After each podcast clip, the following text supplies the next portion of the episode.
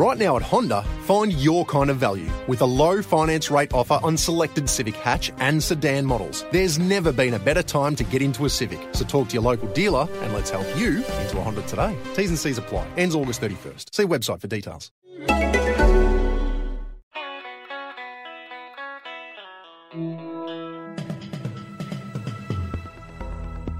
You're listening to the Betoota Advocates Weekly News Wrap on Desert Rock FM 96.5. Clancy Overall, editor of the Betoota Advocate here. Just quickly, while we've got ya, have a listen on Monday to our chat with iconic cricketer and Mr. Who Dares Wins, Mike Whitney. He's got some ripper stories and some great ideas about things. So we've uh, chucked a little snippet about the late, great Richie Benaud at the end of the bulletin to get you in the mood for Monday. Look forward to talking to you then. Now over to Desert Rock FM newsreader Bruce Hitchcock. G'day, I'm Bruce Hitchcock, and you're listening to the weekly Betoota News Bulletin, coming to you from Koala Studios in downtown Betoota. Here are the top stories from the Betoota Advocate, Australia's oldest and most respected newspaper. First up, and a uh, former no voter from last year's plebiscite has finally worked up enough energy to focus on her next cause the ban on plastic bags. After an unsuccessful 18 months spent campaigning against societal decay, a prominent Betoota based no voter spent a good portion of December and January focusing on her new chili garden and her neighbour's inability to keep the branches of his poinciana to his side of the fence line. But now she's back, channeling her energy towards complaining about a ban on plastic bags, which she says is just another example of lefties telling people what to do. Tony says that Woolworth's national rollout of a reusable plastic bag system is cultural left nonsense because there's no way, in her mind, that Australia could be responsible for 3.2 billion plastic bags in the national waste cycle. Josh Harvey from the Betoota Ponds commented on our story, saying that the plastic bag ban is cultural Marxism at its very worst. And elsewhere around town, a local men's rights activist has this week aggressively insisted that he would never assault a woman. That is, of course, if he'd ever had anything to do with one. Hashtag not all men, said Keenan Fogel, in the days since the tragic incident in Melbourne sparked a national debate over the safety of women in our country. Keenan has taken it upon himself to tell anyone that will listen that men can be victims too, and that perhaps now is the time to talk about that. He reckons that feminists blaming men for things men do to women in this country aren't taking into account the things he hasn't done to women. Keenan attributes his stance to the fact that while most men his age are being normal cunts and out socialising with friends on a Friday night, he spends his time researching statistics on unreported female on male assaults and working tirelessly to disprove the myth that there might be a slight slant towards gendered violence in this country. Alicia Jordan from the Golf Course Estate texts Clancy, our editor this week, saying that she'd bet the house on Keenan being able to prove that gendered violence is an open and shut case because he has an example of a wife killing a husband once.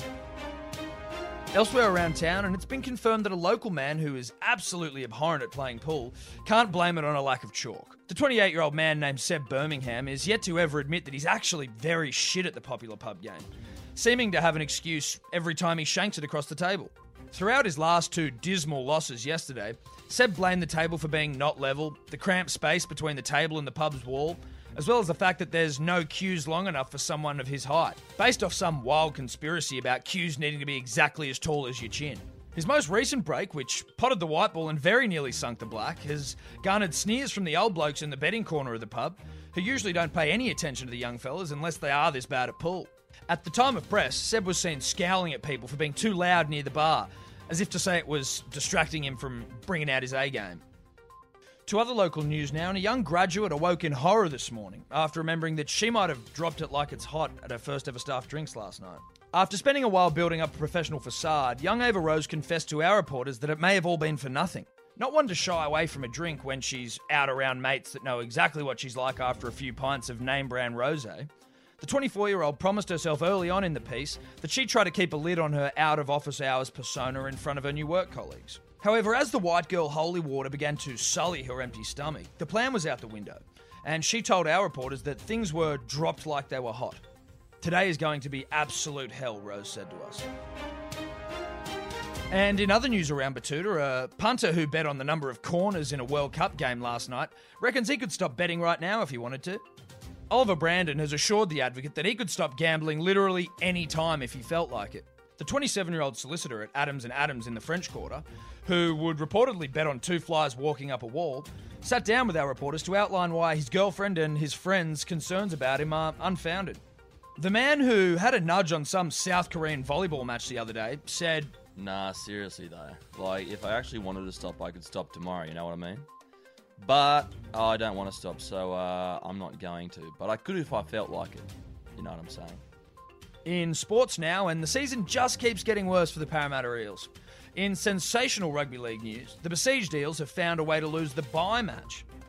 Parramatta coach Brad Arthur confirmed he was disappointed with the result as the Eels become the first team ever to be unsuccessful at receiving two points during their designated round off. In what some commentators are calling the even more darkest day ever in Australian sport. Clancy here again. Here's that quick snippet from the Mike Whitney chat mentioned earlier, talking about the late Richie Benaud lighting him up. and his memory, Richie. He told me something in the nets in 1977 at Coogee, and on the 1991 tour of the West Indies. Yeah. I'd asked him about a couple of things. I said, "Can I see you down at the pool?" And he went, "Yeah." And even when I went down the pool, this was it. He was still banging it out on the old typewriter, and I went like this. Uh, Excuse me, Rich. Don't. It's like don't fucking move. Don't say another word. and then this one. so you walked out, had this half an hour conversation about bowling in the West Indies. And as I was leaving, he made this comment Nice to see you pitching a few more up, Michael. and I looked at him because I'd, he'd come down to watch me bowl in the nets as an 18 year old at Coogee. And I just ran in and bounced the fucking shit hmm. out of everybody in the nets trying to impress him. And he, he called me over with Phil Treston, and all, this is all he said that day. Would have liked to seen you pitch a few more up. so fast forward to 1991. That's the closing statement. And I looked at him. He went, Coogee Oval, 77. I went, "You- you, you rem-" he goes, of course, I remember you bouncing the shit out of all of your fucking teammates at Coogee Oval. And then this was, well, good to see you pitching some more up now. You're in the Australian team, you're bowling pretty well. Me, like pissy little Mike fucking Whitney. Yeah. He just, he was amazing. Anyway, that's it for the news wrap this week. Thanks for listening. Don't forget to subscribe to the podcast in order to get your weekly fix of real, unfiltered, and unwavering regional news. Until next week, I'm Bruce Hitchcock.